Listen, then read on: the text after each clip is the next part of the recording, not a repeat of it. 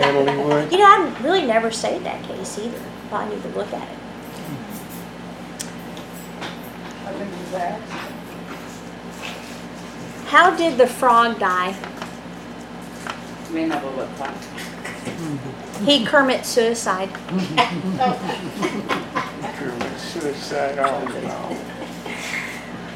She don't get it. I get it. The Lone Ranger woke to see his tent blown away by a tornado. Tornado. He declared, "Tonto, we're not in canvas anymore."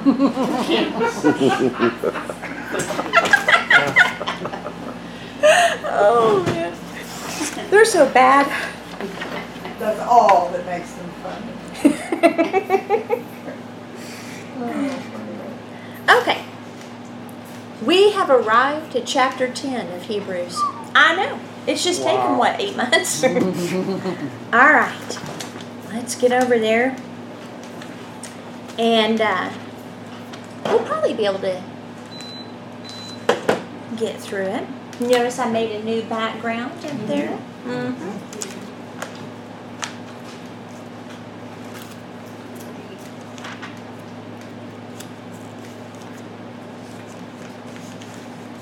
All right, Hebrews 10, we're going to start with verses 1 through 4.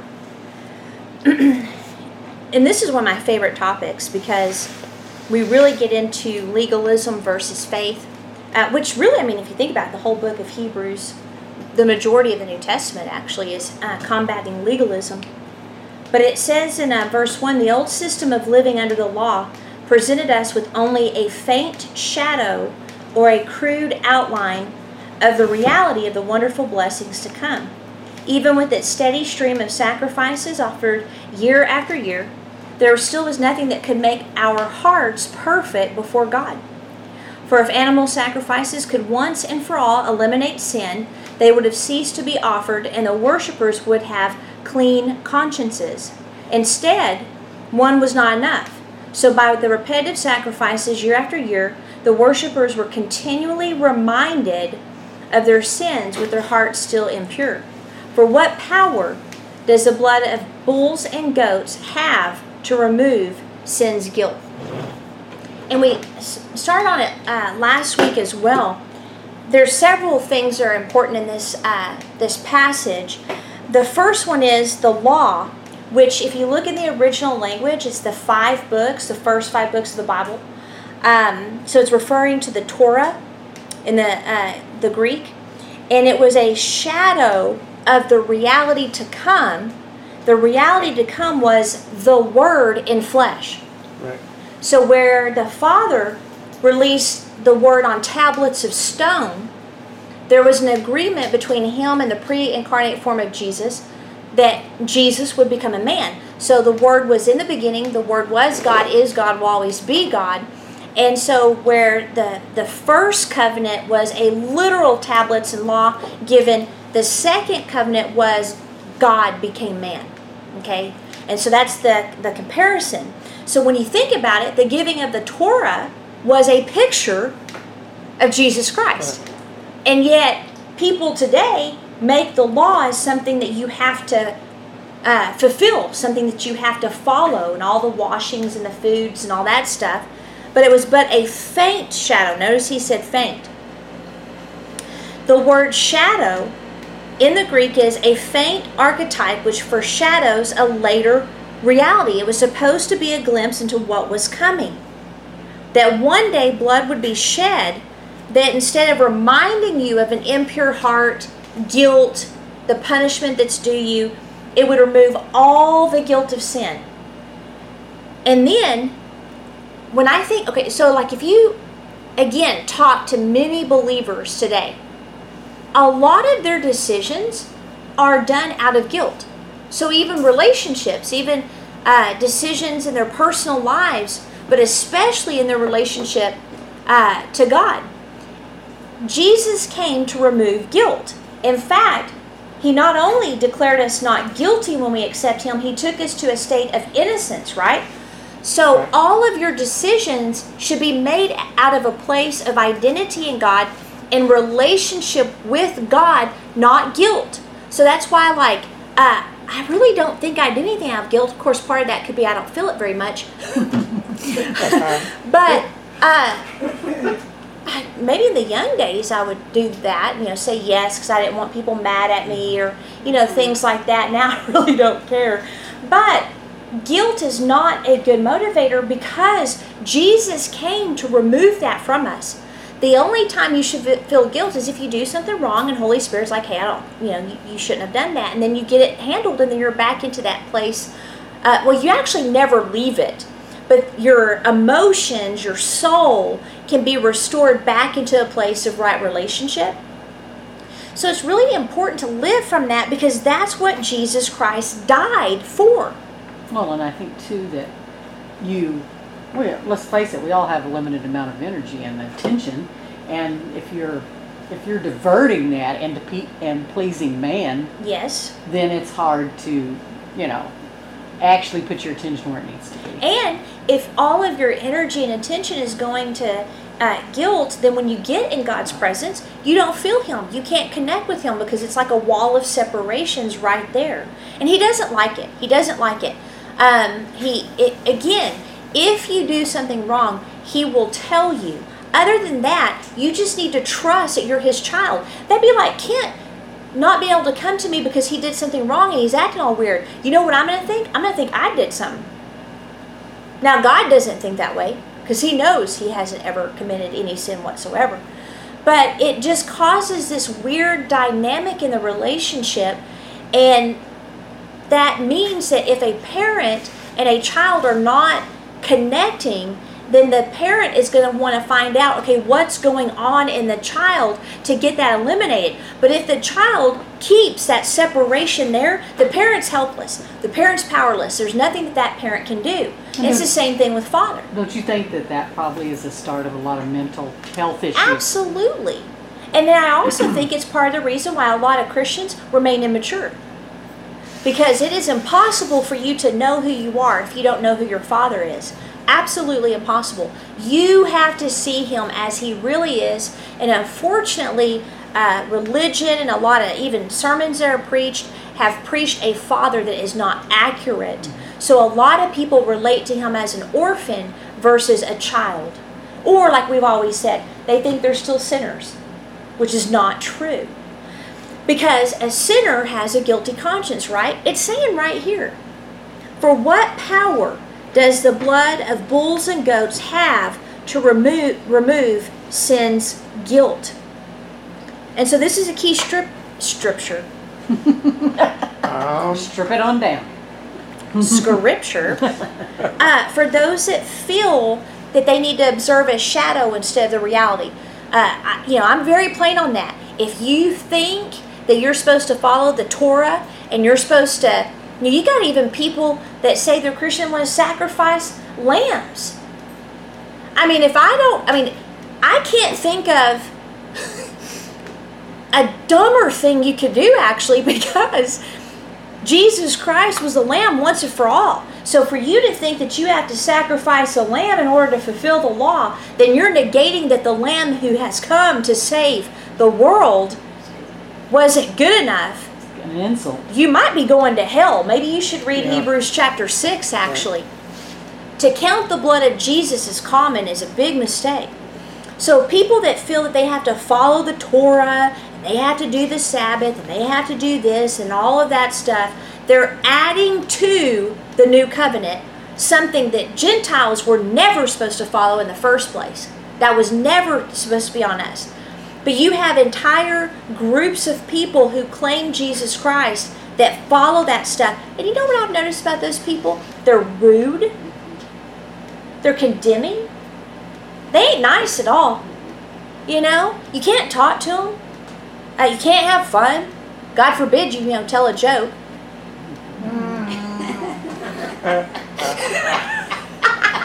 But you know what I mean? They're just sour faced lemon suckers, you know? And they're not fun to be around.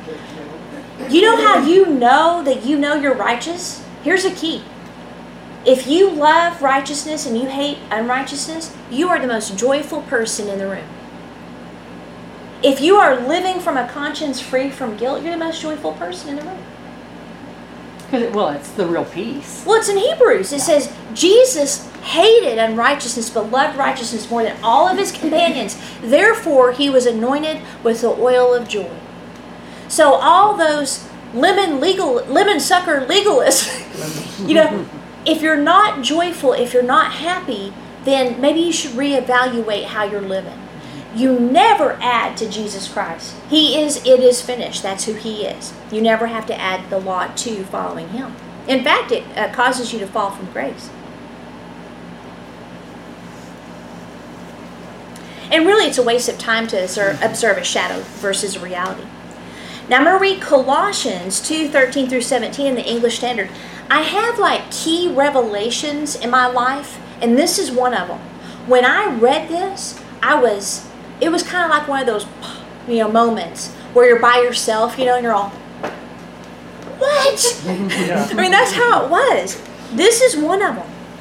It says in verse 13 of Colossians chapter 2 And you who were made dead in your trespasses and the uncircumcision of your flesh, God made alive together with him, having forgiven all of your trespasses.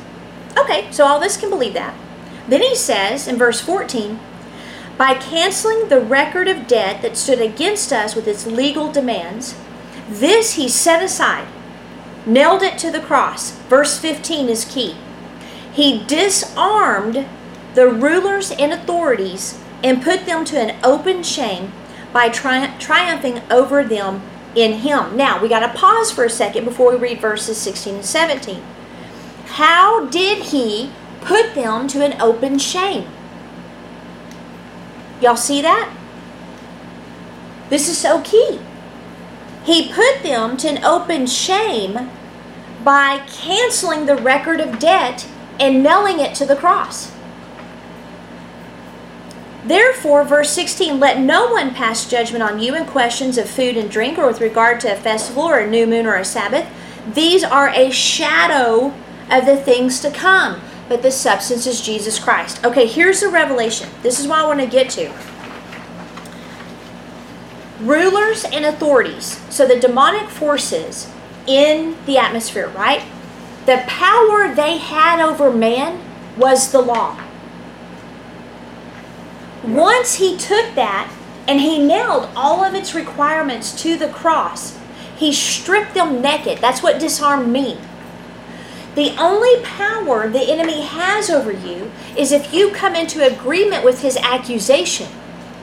You have to believe that you're innocent. Again, if you did something wrong, all you have to do is agree with that. Father, you know, I treated that person rudely. Uh, I ask that you forgive me, and then you move on. That's it. He, it, everything is taken care of. We get into trouble when we start looking at everything that's wrong with us, everything we've done wrong. We start hearing all the accusations. I did this, I did that, I treated them wrong, I blah, blah, blah. All of this stuff occurs, and what it does is it actually arms the enemy. If you try to follow Jesus Christ by following the five books of the Bible, the Torah, then you have rearmed principalities and powers. Yeah. It goes back to 1 Corinthians 15 56. The power of sin is the law. That word power is dunamis, or where we get the word dynamite. In the original language, it is the uh, supernatural power of God or the enemy. Because he has supernatural power too, right? So when you start trying to follow the law and add it to Jesus, you're actually putting the Lord to a shame.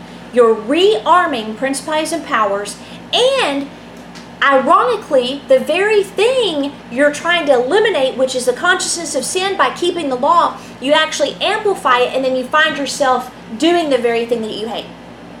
We know that because that is the life that Paul described as a Pharisee of Pharisees in Romans chapter 7. Right. So, following the law actually empowers sin.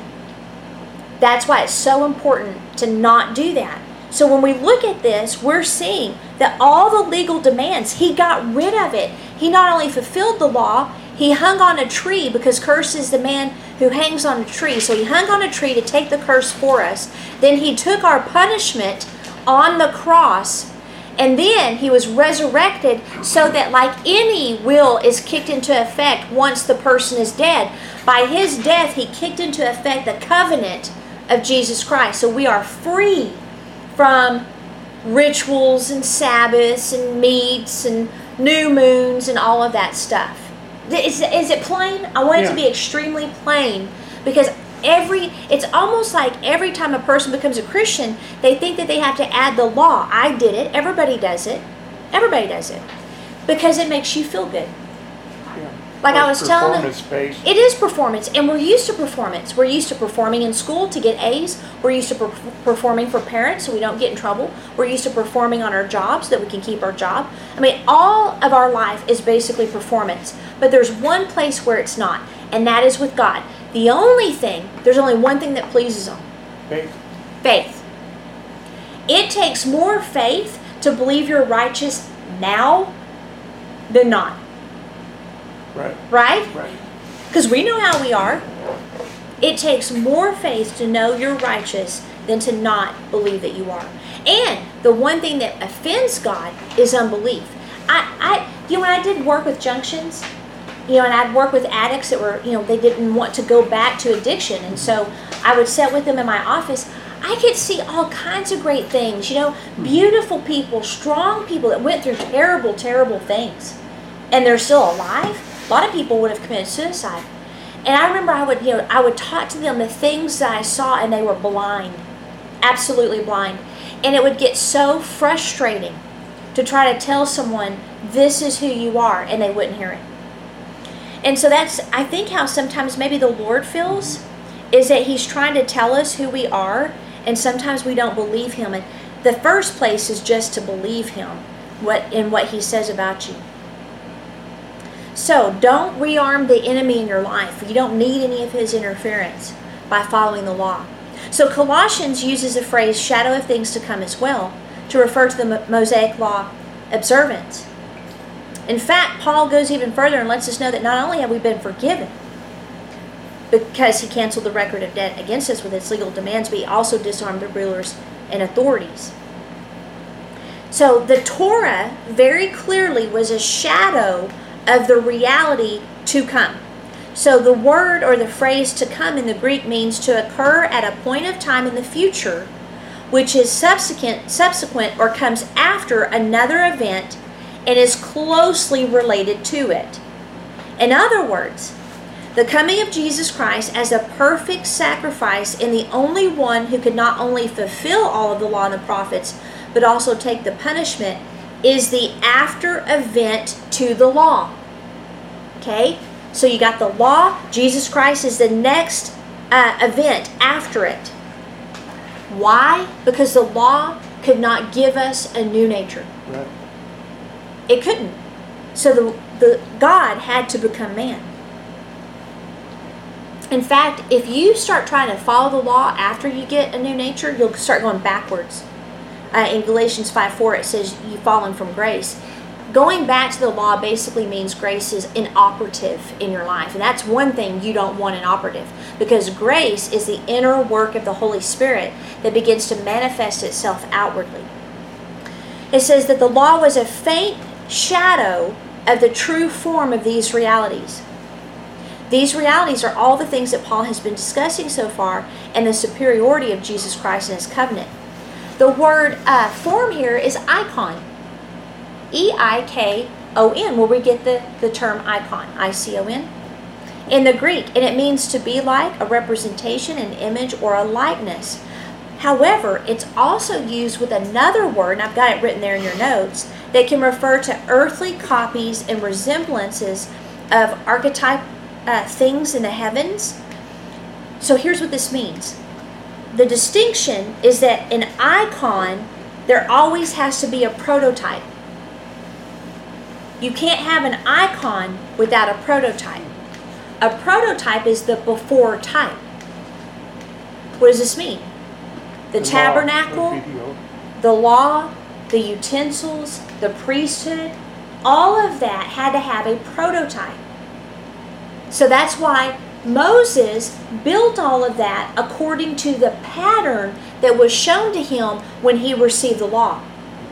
So all of that was an earthly representation of what was in God's mind. But here's the thing how do you take what is spirit and make it earthly? You see what I mean? He had to translate spiritual realities into something that man could see, right? And interact with. Uh, he, there had to be an ark, there had to be the table of showbread and the, the incense of prayer and all of these things, even the outer court, the inner court, the most holy court, all of those things were a prophetic picture. So that's why you have, uh, out of all of the woods, why did he say for the post it has to be acacia wood? Why? Do you ever wonder that? It was already that way. I don't- can't remember. Acacia wood represents the flesh because it's the most difficult to work with. Humanity. But then he covered it in gold, which gold is divinity, right? Right.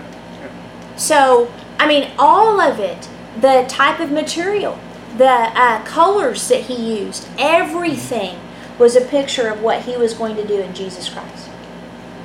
That's why it's so crucial to interpret the old through the new. And that's why we spend so much time in the new, because then all of the old makes sense. Like, yeah, people, well, God, He's mean because in the Old Testament, He killed women and children and animals. Well, the reason that had to occur is because giants. Yeah. He had to get rid of tribes that had giants because they were uh, they weren't the full thing, right? They were hybrids. They were hybrids. And so there's so many things that if you don't have the Holy Spirit, you will interpret the word completely wrong and interpret his nature completely wrong. So there had to be a prototype. The prototype was Jesus Christ. So everything, everything was drawn from a source, which is why the law is holy, but it could make us holy. We had to have a new nature. It's that simple.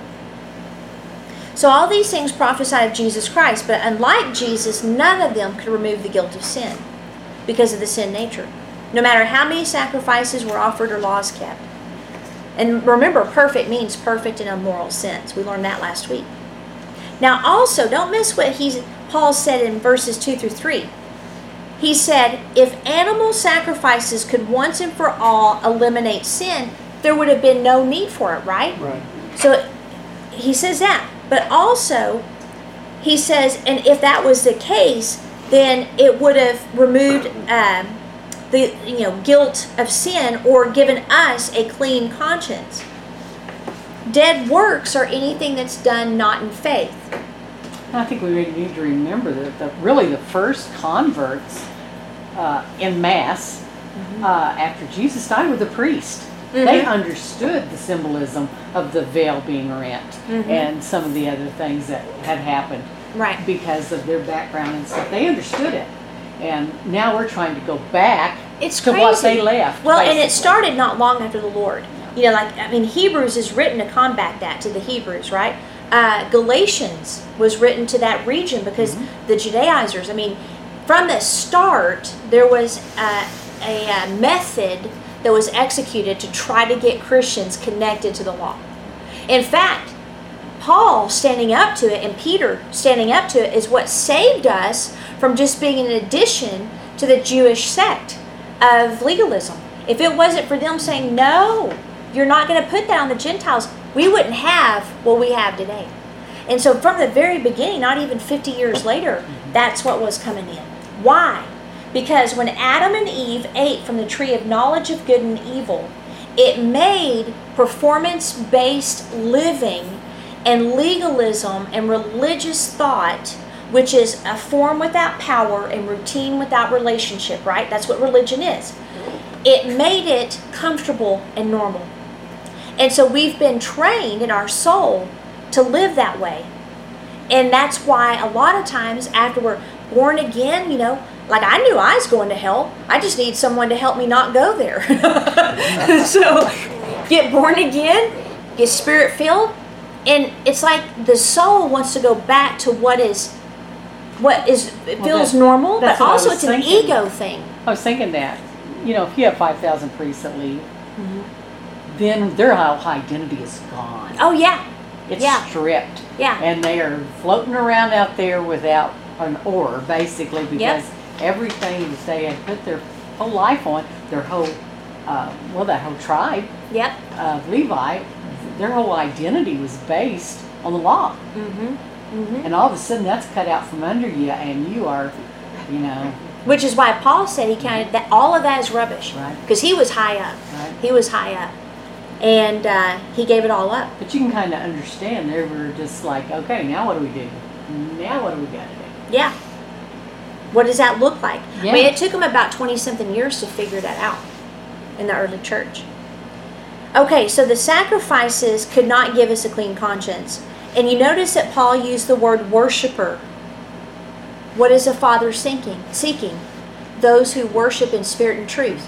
If you want to worship him, him in spirit and truth, you cannot have a guilty conscience. It won't happen because the guilty conscience is in the soul.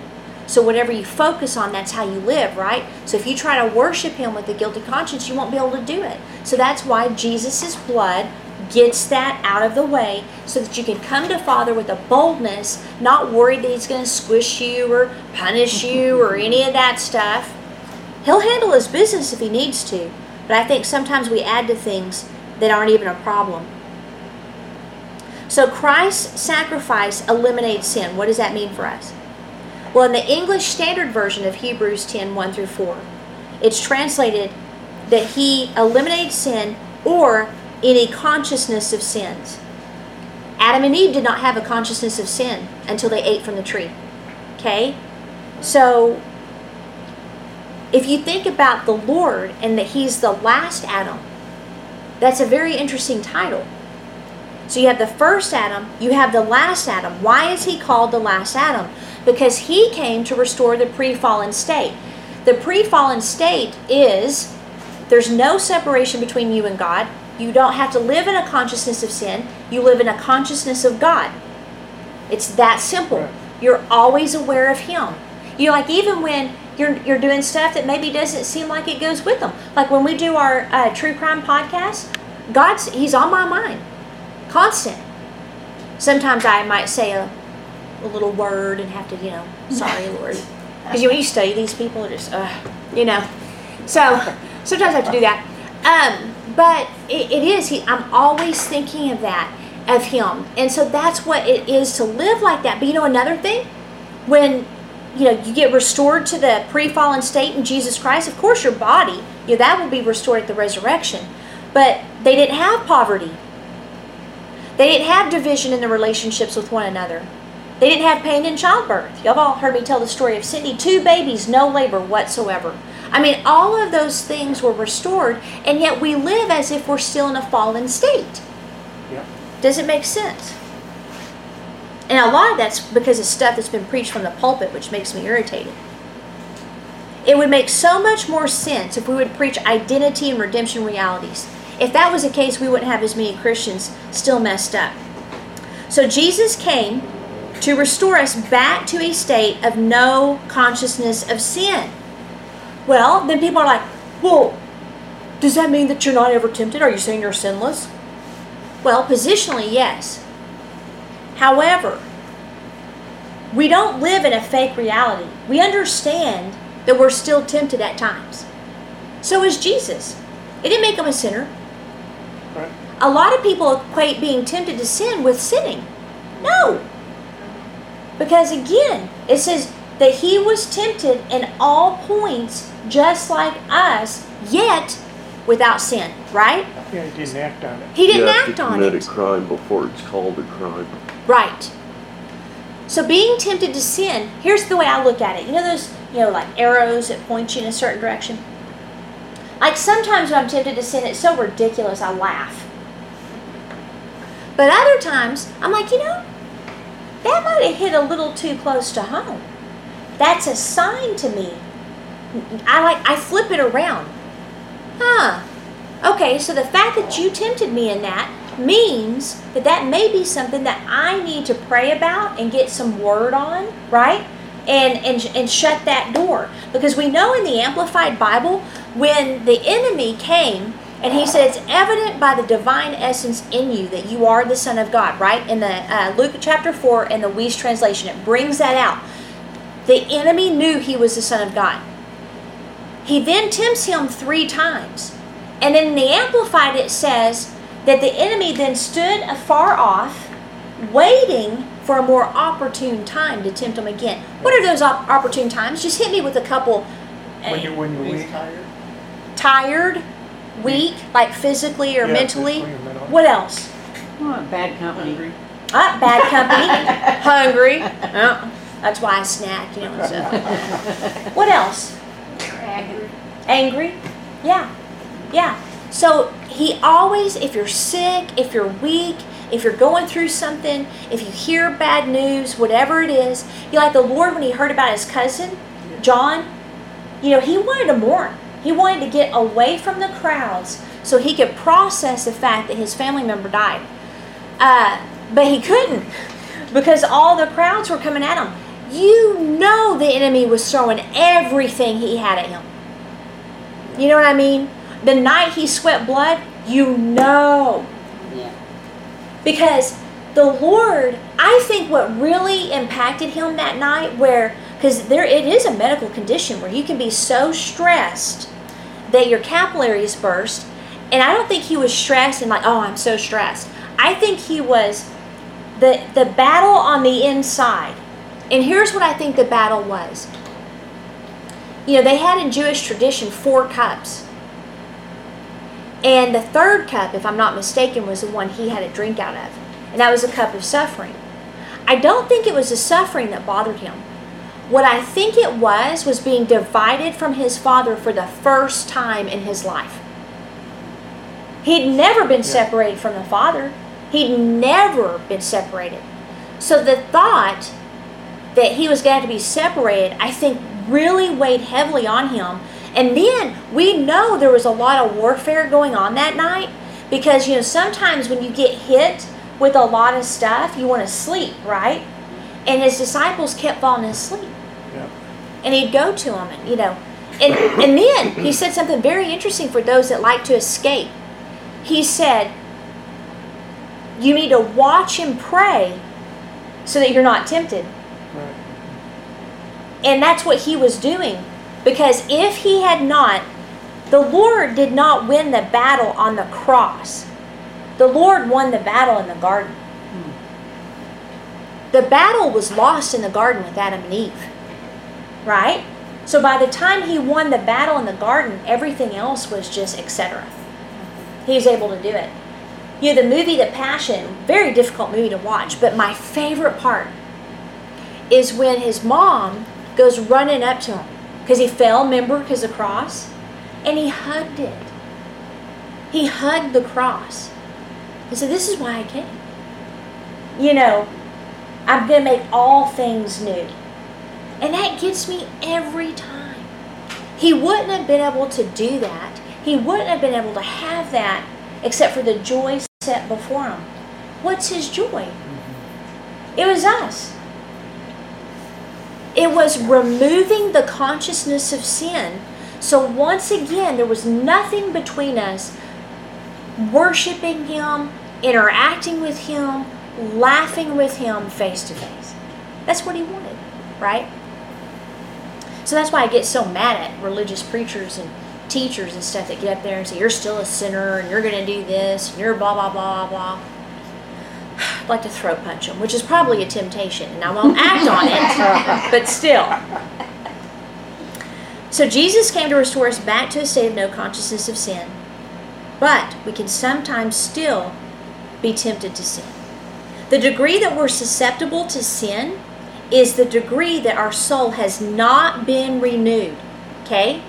So wherever your soul's not renewed by the word, that's where you can be susceptible to it.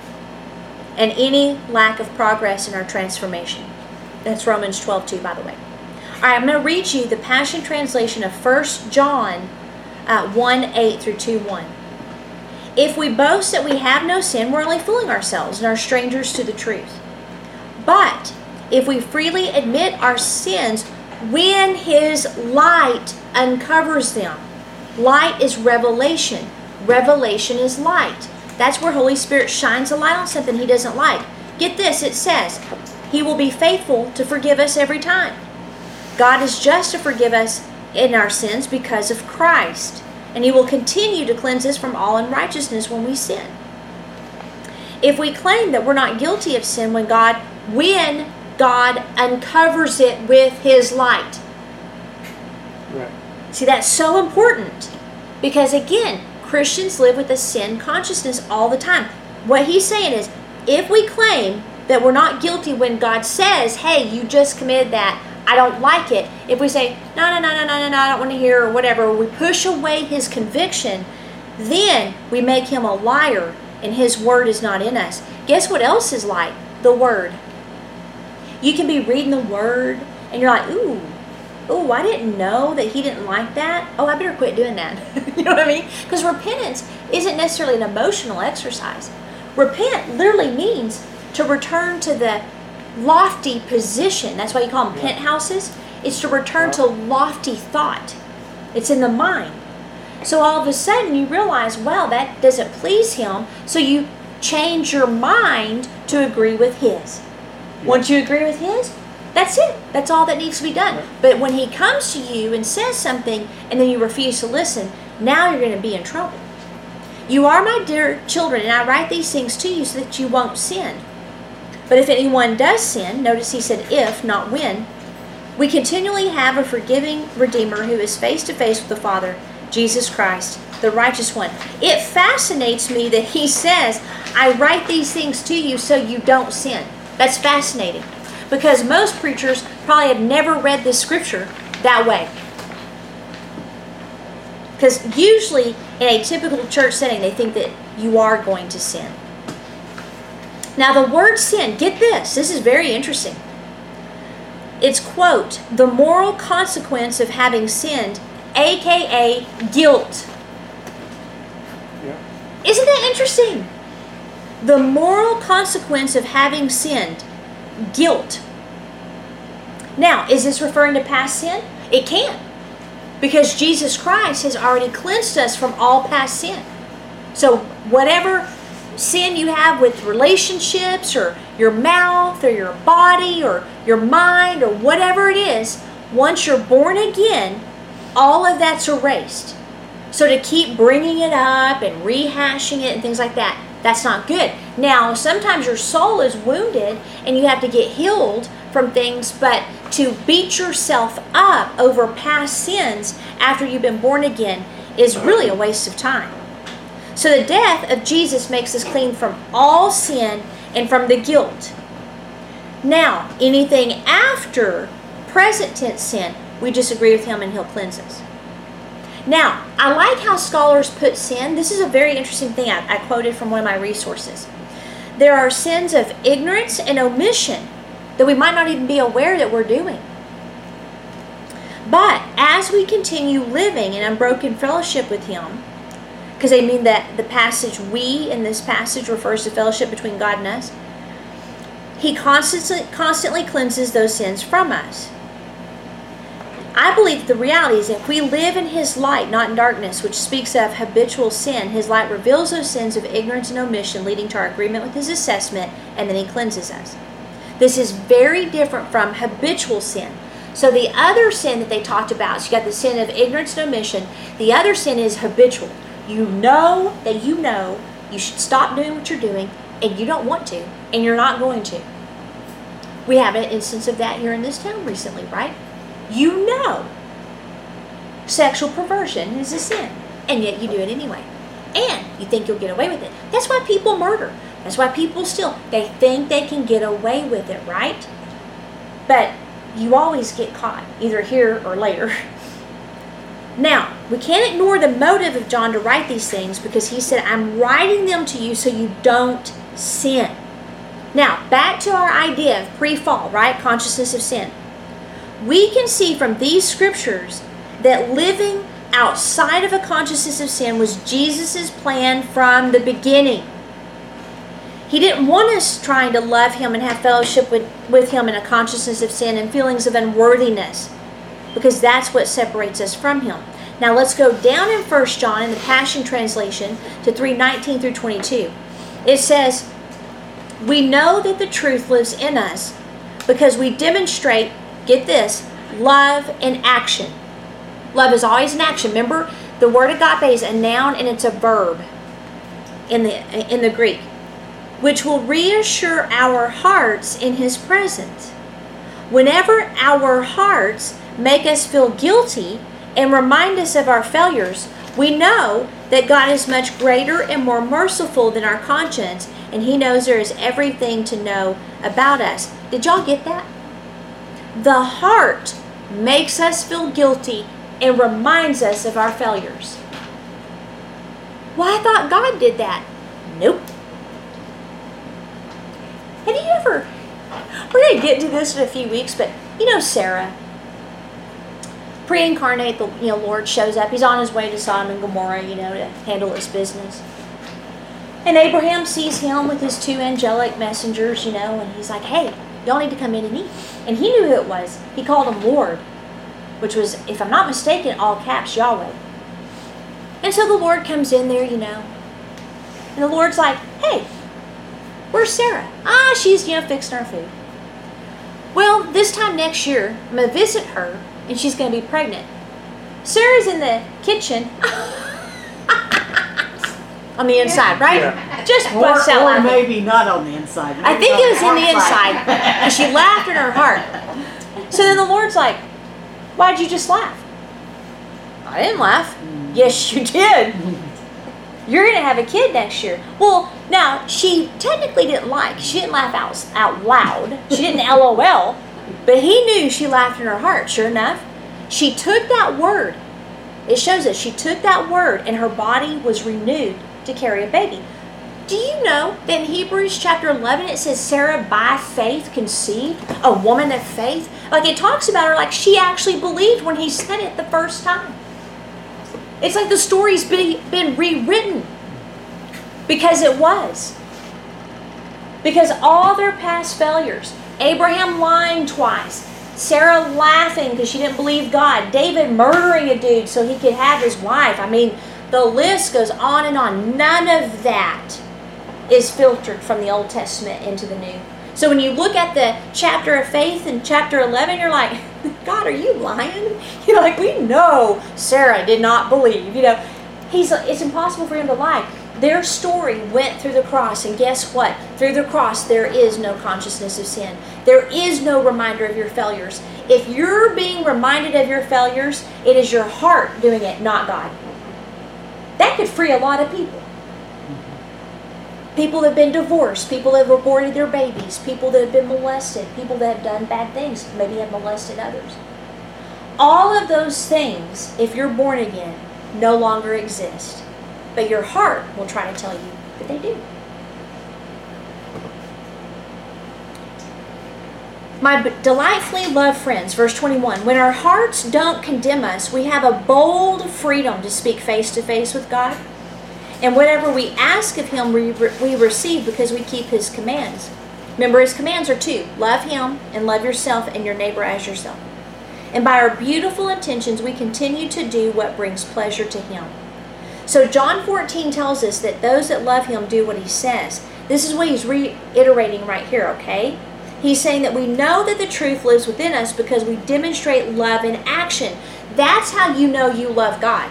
You do what He says. That's it. It may not be an emotional response. You may not feel that. You may not feel that connection even when you're in your prayer. But I can tell you the way I know that I love God is because I do what He says. It doesn't matter what He asks me, I'm going to do it. And by the way, Psalm 170. I think it's uh, Psalm 178. Let me get there. Wait, there is no Psalm 178. 128. Up one, yeah, 128. It says, How joyous are those who love the Lord and bow low before Him, ready to obey Him. So you got joy, right? If you love Him, you have joy. Number two, you re- your reward will be prosperity, happiness, and well being. Your wife will bless your heart. I know I do that. You're greatly loved. your children will bring you joy as they gather around your table. Huh? Like if you if you love God and you know you're loved by him, these are the things in your life. Isn't that amazing? Yes, this is God's generous reward for those who love him. Faith pleases him. We must believe that he exists and that he is a rewarder of those who diligently seek him. If we're diligently seeking him, so evidence that you're loved by the Lord is your children around you. You're welcome. There you go. And you need to tell Stephen you're welcome. okay. This is how you reassure your heart in his presence when it tries to make you feel guilty. Because you have love in action. God is much more great and merciful than our conscience. conscience. Your conscience will try to condemn you even when God is not. And that's because we have to have our soul renewed. Now let's look at verses 4 and 6 in the Passion of 1 John chapter 3. Anyone who indulges in sin lives in moral anarchy, for the defini- definition of sin is breaking God's law. And you know with what, without a doubt that Jesus was revealed to eradicate sins, and there is no sin in him. Where did he have to eradicate sin? In us. Yep. That's what he came to do. And yet, again, it just is so aggravating. You have preachers telling people they're still sinners. They're liars. I'm here to tell you. They're liars. And they may not realize they're lying, but they're lying. And they probably still think they are mm-hmm. as well. And there is no sin in him. Anyone who continues to live in union with him will not sin. But the one who continues sinning hasn't seen him with discernment or known him by intimate experience. That's the key. Well, and the ones, your example all ago, if you are living like you're not supposed to, you want to think that everybody else is too. Yeah. That you are not the uh, lone sinner out there. You want to believe that- everybody else is doing the same stuff. Exactly. So it, you know, it lightens your own condemnation of yourself. Right. Well, and, and let me give you a couple uh, clarifications. John defined the definition of sin as breaking God's law, right? Okay. Another definition is practicing lawlessness. That's very different from sins of ignorance and omission. You see what I mean? So there are those that are practicing. Practice makes perfect. The Aramaic here, where it says that uh, if we have union with Him, we will not sin, it means never serve sin. So does it mean we're going to be tempted? Yes. Does it mean that sometimes we'll sin? Yes. But what it means is we won't serve it. We won't get hooked into pornography. We won't get hooked into drug addiction. Okay, so there's a difference. Are y'all seeing the difference? Because there are Christians out there that are in all kinds of sin that they shouldn't be in. You know, I understand that. But what he's saying is if you, when you see God as he really is, you know, really one of my prime motivators of not wanting uh, to do bad things, like, you know, punch people when I get mad and stuff like that, is I love him more. I love him more. I don't want him, I don't want him to feel any way other than joy when he sees me. Right? It's very important. Verses 7 through 8 Little children, let no one deceive you. Whoever practices righteousness is righteous as he is righteous. Whoever makes a practice of sinning is of the devil. For the devil has been sinning from the beginning. The reason the Son of God appeared was to destroy the works of the devil. The works of the devil are sin. So it's between practice and not practicing. Like if you look at like serial killers, they practice their craft and they get better and better and better. But eventually the sin catches up and they can't hide it anymore and they get caught. It's the same thing with sinners. If you keep practicing sin, eventually you're going to get exposed. I think it's, it's people compartmentalize their sin. Mm-hmm. You know, oh, that's just, I'm putting it in this little pigeonhole. Yep. But after a while, gets out of this little hole and Sin always grows. It's like a cancer. It starts eating all those areas of your life. Yeah. You know, like remember, you know, my scrapbook of spickles, right? I mean, I had to do that because the way people were acting, it was consuming me. I was starting to get very, very angry at these people. So I had to have a strategy to get out of it, right? That's the thing. Sin always grows, it always gets bigger than you, and eventually, all of a sudden, someone turns on the light and everything's exposed. You can either stop what you're doing and confess it to people and get help, or eventually you will get exposed and you may even end up in the wrong place. So Jesus came to destroy the works of the devil, which is the practice of lawlessness. Therefore, anyone who practices lawlessness or sin is of the devil. It's that simple.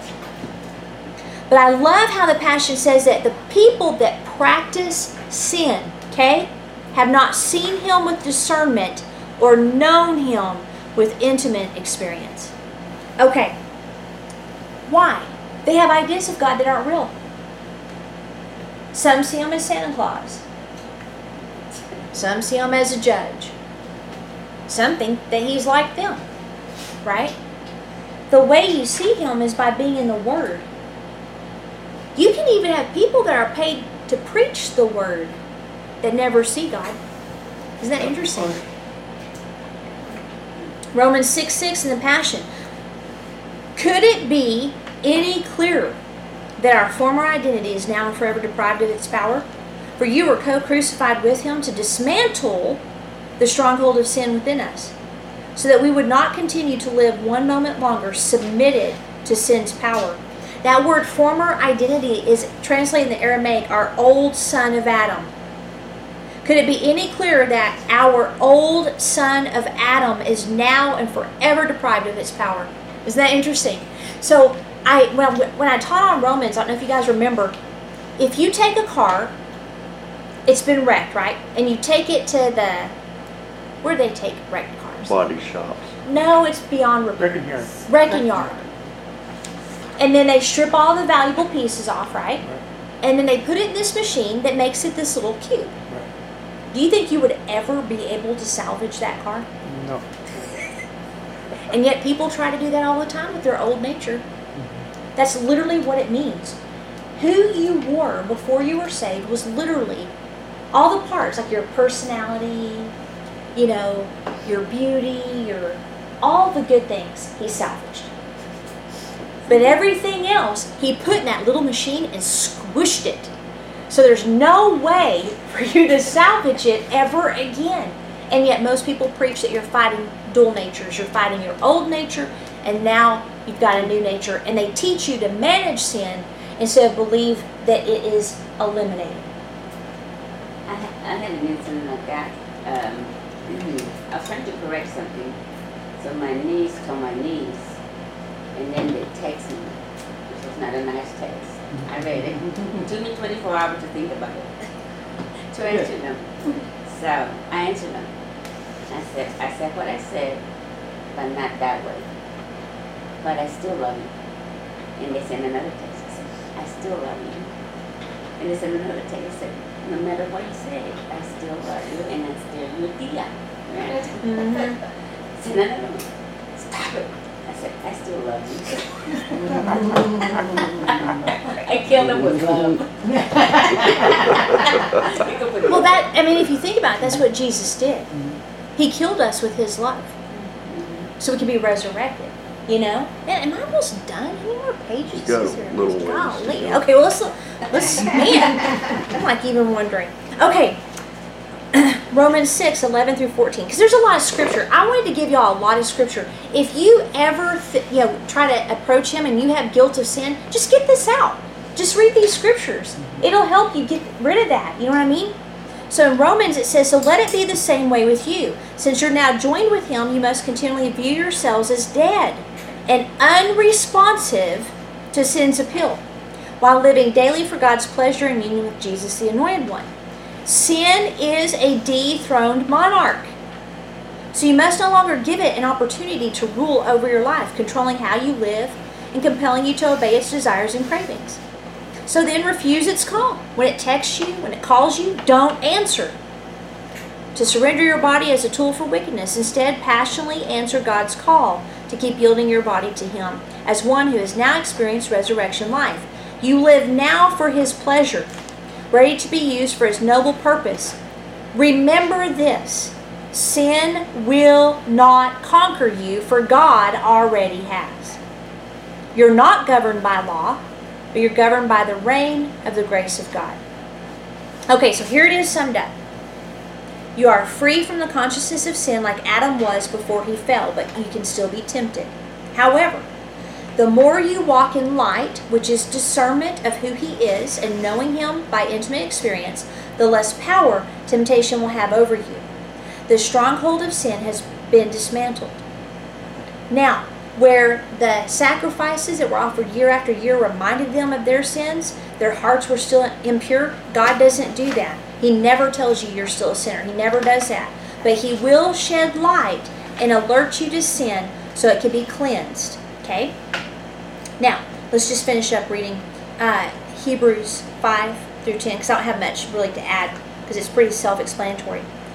So when Jesus the Messiah came into the world, he said, Since your ultimate desire, because he's speaking to Father, was not another animal sacrifice, you've clothed me with a body that I might offer myself instead.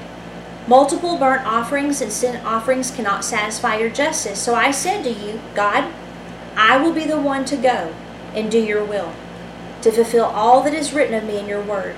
For he said, Multiple burnt offerings and sin offerings cannot satisfy your justice, even though the law required them to be offered. His justice was to make us right. That's what he wanted to do. That was justice for him. Because we didn't ask to be born sinners. And then he said, God, I will be the one to go into your will. So by being the sacrifice that removes sin, he abolishes an animal sacrifices and replaces that entire system with a new covenant. By God's will, we have been purified and made holy once and for all with the sacrifice of the body of Jesus the Messiah. Remember, he was talking to Jewish people who wanted to go back to the law because of persecution. But don't miss this phrase, quote, by God's will, we have been purified and made holy once and for all. Ah, see, a lot of people don't believe that. They think you'll be made holy when you're resurrected or when you die. No, we've been made holy once and for all. Yet every day priests still serve, richly offering the same sacrifices again and again, sacrifices that can never take away sin's guilt. But when this priest had offered the one supreme sacrifice for sin for all time, he sat down on a throne at the right hand of God, waiting until all his whispering enemies are subdued and turned into his footstool. And by one perf- perfect sacrifice, he made us perfectly holy and complete for all time. Again, twice, Paul saying, You're holy. You're already holy. See, that is so important. Now, at the time of this letter, sacrifices were, were still occurring. Of course, that's not happening anymore.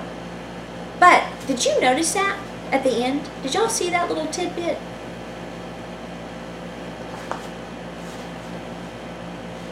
Verse 13.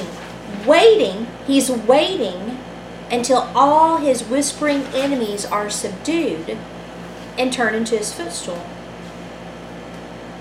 Who's going to do that? Yeah. It's us, right? He's waiting on us. Oh, I'm just waiting on God. You know. Someday He'll come. All be gone. He's waiting on us. This hell's gonna, or this world's gonna go to hell in a handbasket. You know, with the Antichrist and everybody. That's it. Yeah. No, actually, we're going to be making. We're victorious. We're going to be making His enemies His, his footstool. That's what He's waiting for, and that's also in 1 Corinthians chapter 15. If you really want to dive into it, Psalm 110. It says, The Lord, Yahweh, said to my Lord, I believe that might be Adonai there, I'm not sure. Set at my right hand until I make your enemies your footstool. In verse 4, the Lord has sworn and will not change his mind. You are a priest forever after the order of Melchizedek. 15 through 18. The Holy Spirit confirms this to, uh, to us by this scripture, for the Lord says, Afterwards I will give them a covenant. I will embed my laws into their hearts and fasten my word to their thoughts. And then he says, I will not ever again remember their sins and lawless deeds. So if our sins have been forgiven and forgotten, why would we need ever need to offer another sacrifice for sin? Yeah, so that pretty much sealed it up, and I hope the Hebrews listened to him Uh, now, I quickly want to address the phrase, I will embed my laws into their hearts. Um, so, we've already studied the two greatest commandments, right? Right. Love God, love others like ourselves. Upon this hang the law and the prophets, which means to hang on a cross. So, Jesus, who is love, hung on a cross and fulfilled the law and the prophets. Therefore, we have two commandments. The word laws here can refer to the Torah, as well as laws relating to the hearts and conduct of men. But I don't want you to get confused with that. You know what I mean? He's not saying again that we have to go back to the law, because again, the law is fulfilled in those two commandments and in Jesus Christ. If you love God and you love others as yourself, you won't you won't steal from them. You won't tr- mistreat them and stuff. You know, a lot of people mistreat others because they don't love themselves. That's what's going on.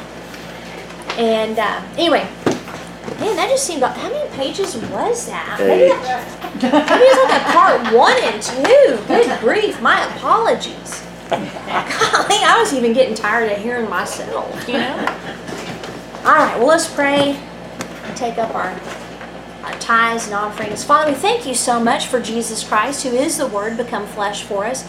We thank you, Father, that you weren't uh, just waiting uh, for the time where you could judge us and condemn us and destroy us.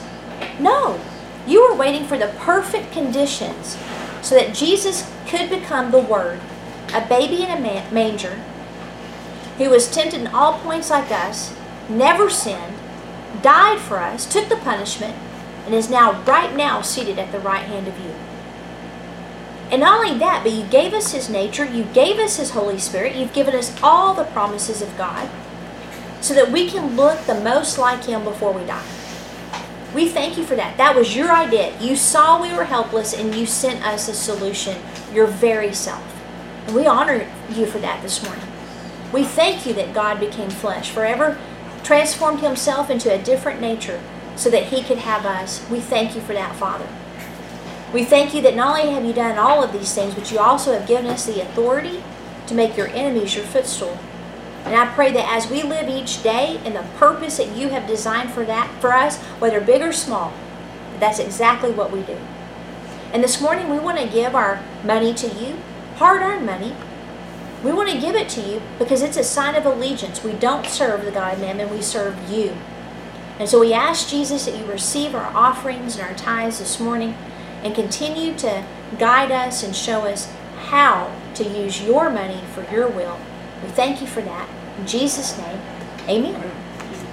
I forgot my checkbook.